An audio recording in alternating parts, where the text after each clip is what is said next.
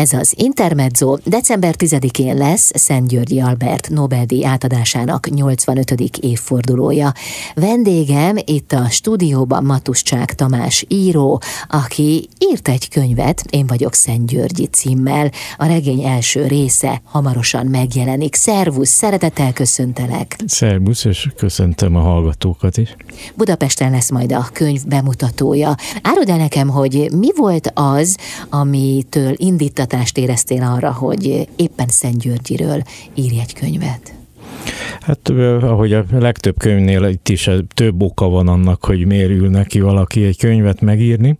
A alapvető az volt, hogy részt vettem egyszer a Szentgyörgyi díj átadásán a Tudományos Akadémia dísztermében, és jóba lettem a szponzoráló céggel is, és akkor elkezdtem azon gondolkozni, hogy miért van az, hogy Szentgyörgyiről én még nem olvastam igazán jó életrajzot, és aztán egyszer csak a, most a Karikó Katalinnak a felmerülő Nobel-díja ürügyén, akkor ültem igazából neki, hogy itt láttam az idejét, hogy megismertessem az olvasókat Szentgyörgyi életével, amire azért az is rávezetett, hogy ő egy olyan példamutató ember, most a kutatásokon felül is, ami azt hiszem, hogy sok mindenkinek valóban érdemes megismerni az életét.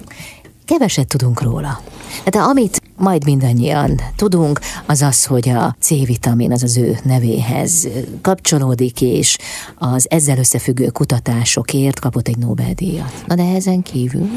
Igen, általában ezt is rosszul tudjuk, mert ez így egy kicsit pontatlan, de most nem megyek bele a biokémiai részleteibe ennek. Természetesen, mint ahogy a könyvben is igyekszem csak a lényegre szorítkozni a tudományos munkásságát illetően, mert ezen felül is annyira érdekes életet élt, hogy ez bőven kitölt jelen esetben ugye már a fele élete is egy 500 oldalas könyvet, és ami azon felül, hogy sok minden foglalkozott, őrületesen aktív ember volt, tehát szinte minden nap történt vele valami, és mivel igen hosszú életet élt, 93 évet, ezért így tulajdonképp az egész 20. század történelmén is végig megyünk, tehát ez is elindított a könyv megírására, hogy így a, gyakorlatilag az egész századot be tudom mutatni. És hogyan kezdtél neki? Egy ilyen nagyívű könyvnek. Hát itt egy komoly életrajzról van szó. Igen. Hát ugye nagyon sokan írtak vele kapcsolatban, illetve rengeteg újságcikk, de a rengeteget úgy kell érteni, hogy csak a New York Times-ba is száz számra jelentek meg újságcikkek róla, de a legtöbb talán a Dél-Magyarország című újságban, tehát elolvastam rengeteg újságcikket, rengeteg könyvet, és ahogy egy életrajznál lesz, azt hiszem, hogy elegáns megcsinálni egy ilyen időtáblázatot összeállítottam, tehát sorba vettem a életeseményeit, illetve a helyszíneket, és akkor ennek nyomán próbáltam minden egyes részletnek a mélyére hatolni.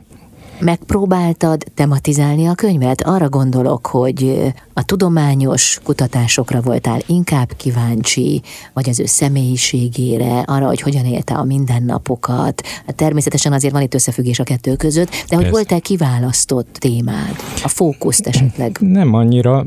Nekem az a szomorú tapasztalatom, hogy legtöbbször úgy írnak életrajzot, hogy olyan, mint amikor mondjuk egy kék cápát egy medencében nézegettünk, vagy egy akváriumban, ahol egyedül bánatosan úszkál, tehát a legtöbb életrajz így szokott készülni.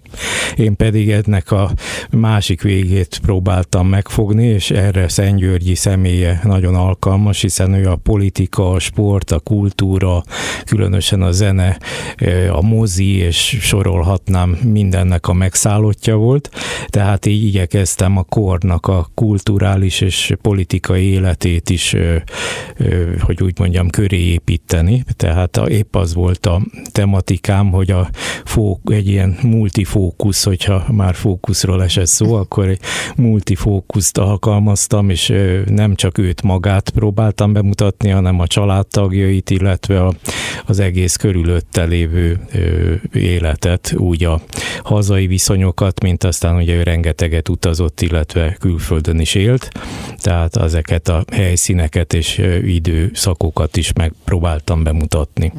Györgyi Albert 93 évig élt. Talán ez is az oka, hogy ez a könyv a teljes terjedelem első része, tehát lesz majd folytatás, Igen. nem tudtál mindent most megírni. Igen, hát így is ez 500 oldalra sikerült összesűrítenem a első 54 évét Györgyi Albertnek, ugye a 1893-ban született, és 1945. január 10-éig jutottam el a könyvbe, amikor is a felszabadító orosz csapatok elviszik Budapestről.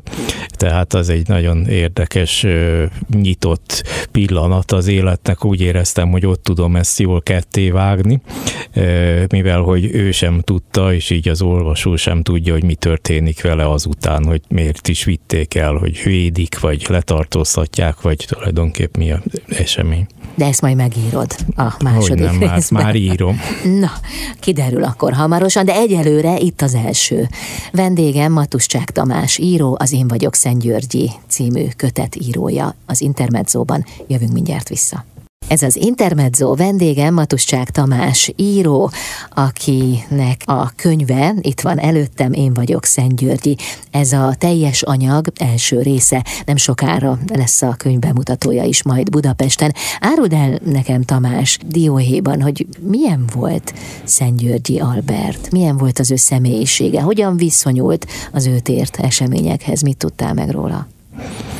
Hát egy nagyon komplex személyiség volt, az biztos, és ö, már gyerekkorában egy nagyon furcsa kettőség ö, alakult ki benne, ugyanis ő Budapesten született, ugye ma Baros utcának, akkor Stáció utcának nevezett utcában, 8. kerületben, és viszont az édesapjának volt egy csodálatos birtok a Kiskér pusztán, ami ha valaki nem tudná, ahogy én sem tudtam, amikor neki fogtam ennek a könyvnek, ez fönt van Nógrád megyében, Buják közelében, és a nyarakat ő mindig ott töltötte, illetve hát ugye volt neki egy bátyja és egy öccse velük együtt ott töltötték, tehát már ott egy kicsit ilyen, úgy mondjam, tudathasadásossá vált, hogy egy nagyon belvárosi gyerek, ugye a Lenhossék családnak volt a leszármazottja anyai ágon, tehát egy ilyen nagyon tudós família volt mindkét ágon egyébként, de a apai ág az inkább jogi ügyekkel foglalkozott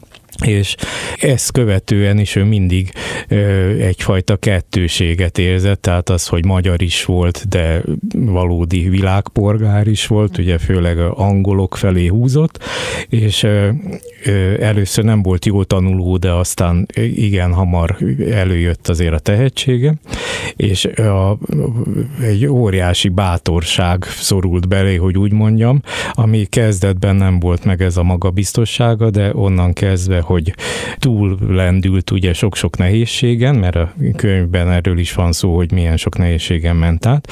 Utána olyan bátor és mondhatni önfeláldozóan bátor lett, hogy a, például a magyar ellenállási mozgalomban is nagyon nagy szerepet vállalt, és nagyon bátor volt, mert ugye a, úgy mondjam, harcos társa volt a Bajcsi Zsilinszki Endre, akivel mindkettőjüket még államfőnek is sokan gondolták, és vállalta ezt a veszélyt is, és itt Budapesten bujkált a háború alatt is sokáig miközben szervezte is az ellenállásnak egy, egy részét, és aztán ugye az amerikai életében is nagyon nyíltan ellenmelt szegülni úgy a, a McCarthy féle kommunista üldözésnek, mint a vietnámi háborúnak is ő volt az egyik legnagyobb ellensége.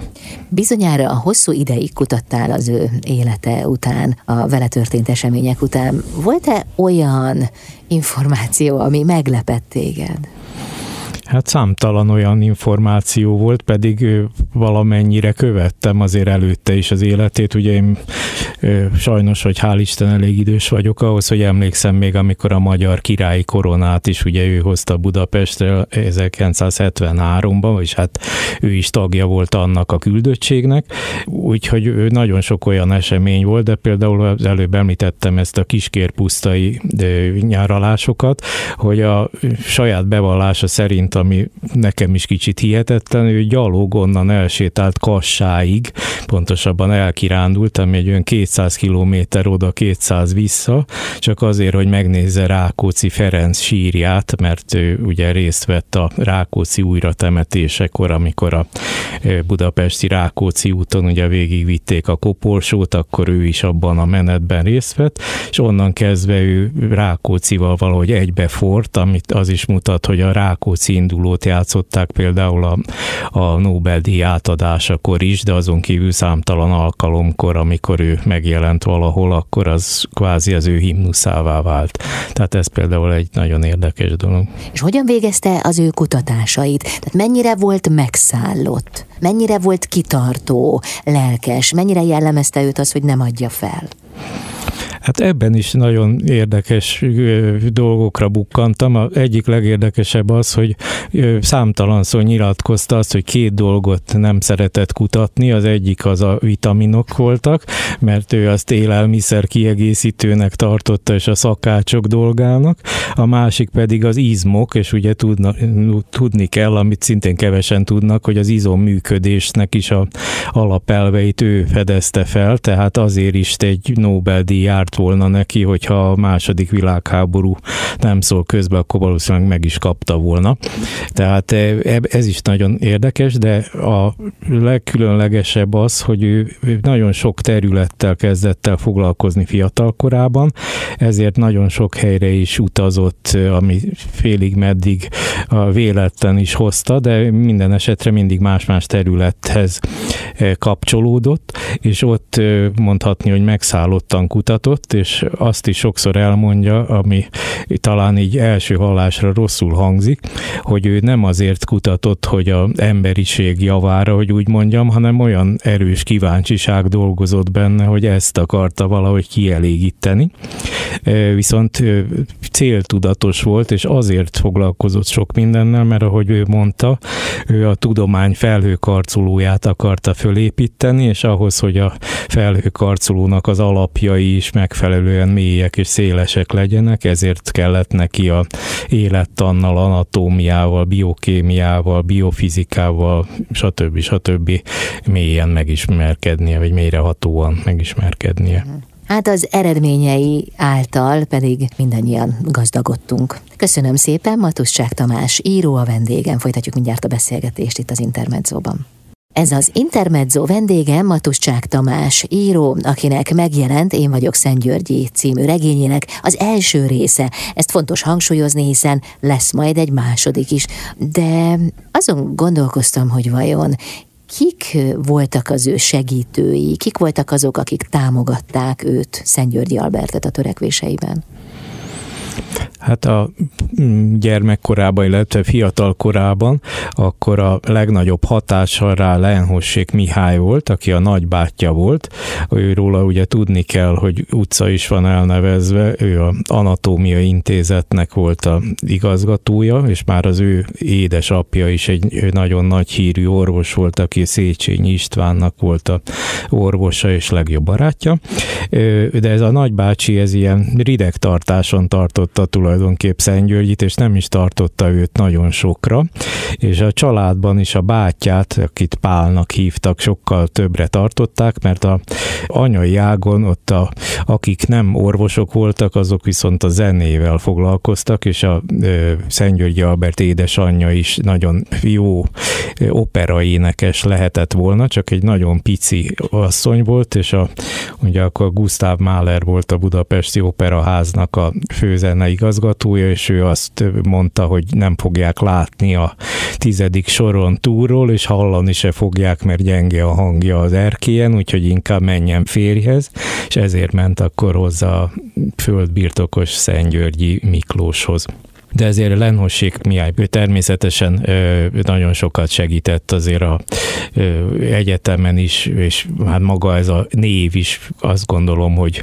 elég sok jó jele, jeles érdemjegyet ért az egyetemen, és őt követően pedig a leginkább a, azt az időszakot idézném föl, amikor átlendült a kezdeti nehézségeken, tehát volt egy Frederick Hopkins nevű világhírű élettanász, ő az, aki fölfedezte tulajdonképp Szentgyörgyit, és a könyvem címét is a Én vagyok Szentgyörgyit, azt nem a skizofréniám okozta, hanem a, ez a Hopkins nevű professzor Stockholmba tartott egy előadást, ahol háromszor is megemlítette Szentgyörgyi nevét, egy, hogy milyen kitűnő cikket írt, de nem tudta, hogy ott van Szentgyörgyi, és akkor az előadása után oda ment hozzá Szentgyörgyi, és mondta, hogy én vagyok Szentgyörgyi, és innen kezdve változott meg az élete, mert akkor került ő Cambridge-be, tehát a kinti életét a Frederick Hopkins alapozta meg, aki természetesen szintén Nobel-díjas tudós volt,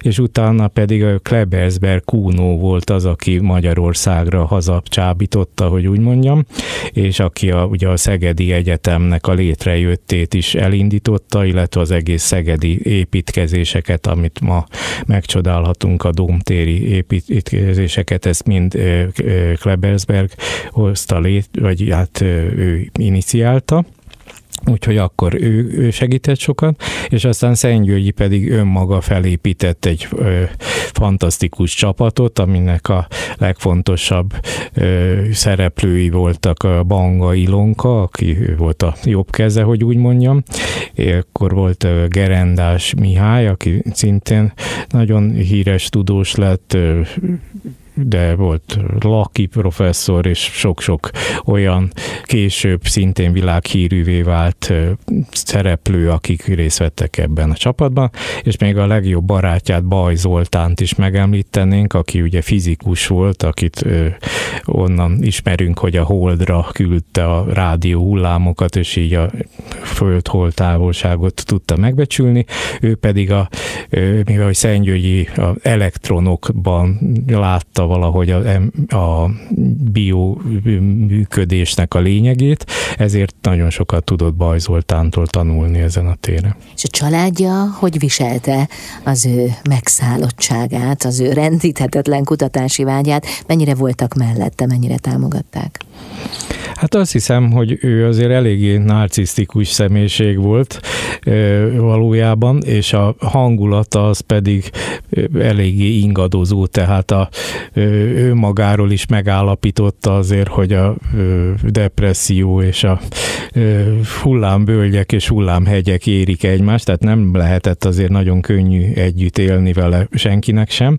A két testvérével elég hamar megszakadt a kapcsolata, tehát ők velük talán nem is találkozott egy fiatal kora után soha többet, akik ők is szintén külföldre mentek, viszont ő Szentgyörgyi Albert nagyon fiatalon megházasodott, és a, még az első világháború alatt, és meg is született a kislánya, és akkor egy nagyon összetartó családot alkottak, bár néha szétszakadtak, mert a külföldön olyan nehezen éltek meg, hogy a időnként a feleség és a lány hazajött a feleség szüleihez, mert a feleség papája volt Demény Károly, a Magyar Posta vezérigazgatója, tehát ő egy itthon egy nagy név volt nagy vagyonnal, tehát ő rá tudtak azért néha támaszkodni.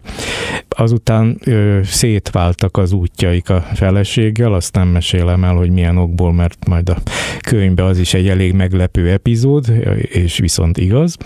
És ezt követően Szent György egy ö, kollégájának a feleségét vette el, második feleségként, Borbíró Mártának hívták a második feleséget, és aztán sajnos a felesége és a lánya is mellrákban meghalt amerikai évek alatt, és ezt követően elég sokáig egyedül volt, de aztán még négy egész fiatal hölgyel kárpótolta magát a utolsó 15 évében, ami szintén azért meglepő, mert ez ugye azt jelenti, hogy 80 felé közeledett, amikor még elvett egy nálánál jó 30 évvel fiatalabb hölgyet, akkor volt két ilyen, hogy úgy mondjam, futó kalandja is egész fiatal hölgyekkel, és aztán a negyedik felesége, aki még ma is él, egy Murcia nevű hölgy, aki egy, ma is még egy nagyon csinos, vonzó hölgy, tehát még őt is meg tudta hódítani. Köszönöm szépen.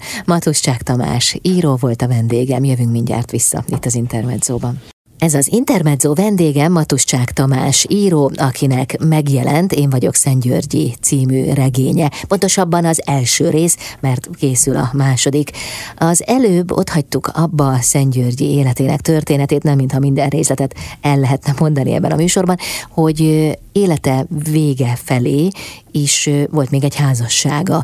A negyedik felesége, Márcia, jelenleg is Amerikában él. Találkoztál-e vele? Mit szólt ő ehhez a könyvhöz? Még nem olvastam, most fejeztük be a angol fordítását a könyvnek, egy hivatalos fordító végezte ezt a munkát, nem volt könnyű munkája, ezt ugye én lektoráltam most végén, de nagyon jól sikerült végül is az angol fordítás, tehát ezt fogjuk hozzá eljutatni, és aztán szeretnék is találkozni a hölgyel.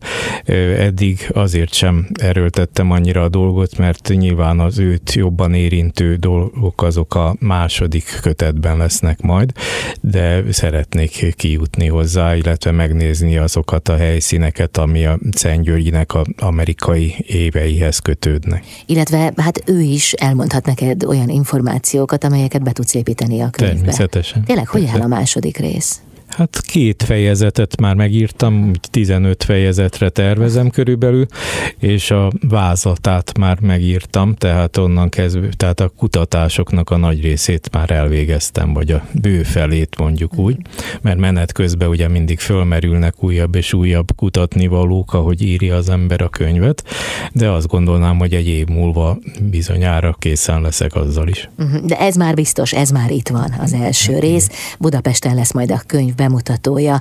Jól tudom, hogy őt bizonyos körök államfőnek szerették volna? Igen, úgy tudjuk, ugye itt azért a pont a ellenállás évei, vagy hogy úgy mondjam, itt a második világháború elő, közvetlen második világháborút megelőző pillanatok, illetve a háború idejét, azt nagyon nehéz kutatni, és érdekes módon azért nagyon furcsálom, hogy nem nagyon találok adatokat, mert volt egy olyan ellenállási mozgalom is, amit Szentgyörgyi ellenállási szervezetnek hívtak, tehát ő róla nevezték el, ennek ellenére nagyon kevés kevés irodalmat lehet ehhez találni.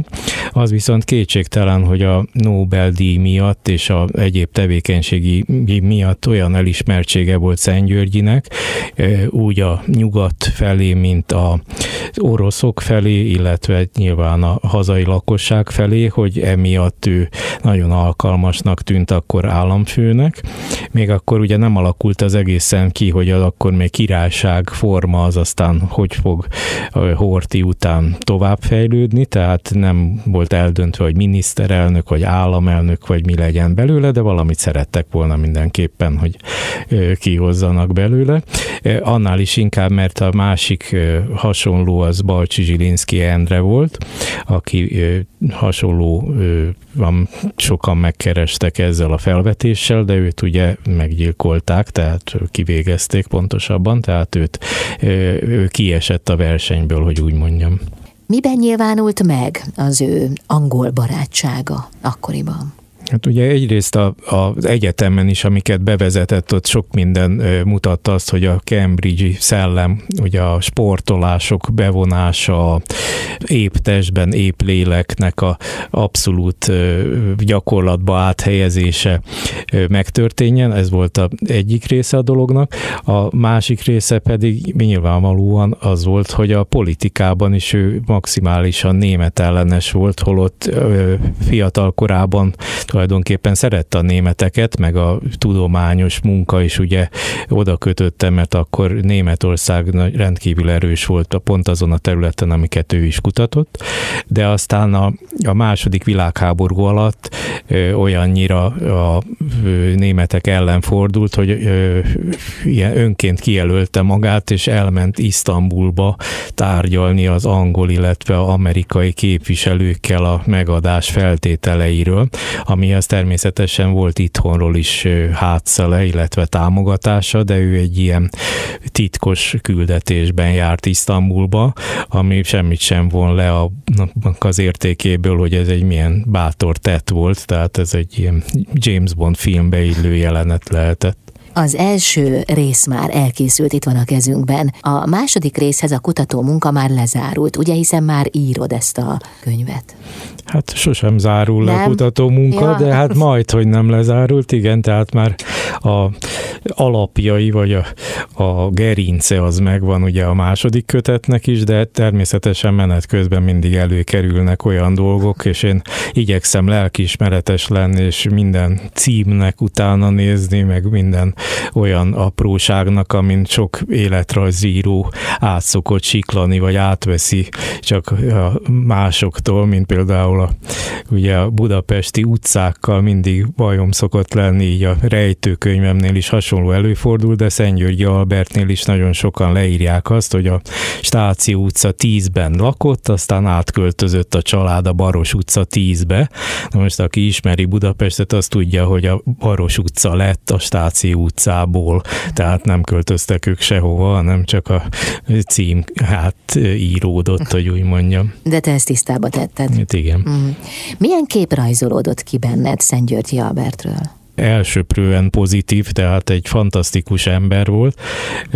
Egyrészt óriási szellemi kapacitása volt, másrészt hatalmas energiái, és olyan sokszínű volt, ami ilyen nagyon kevesen tudunk lenni.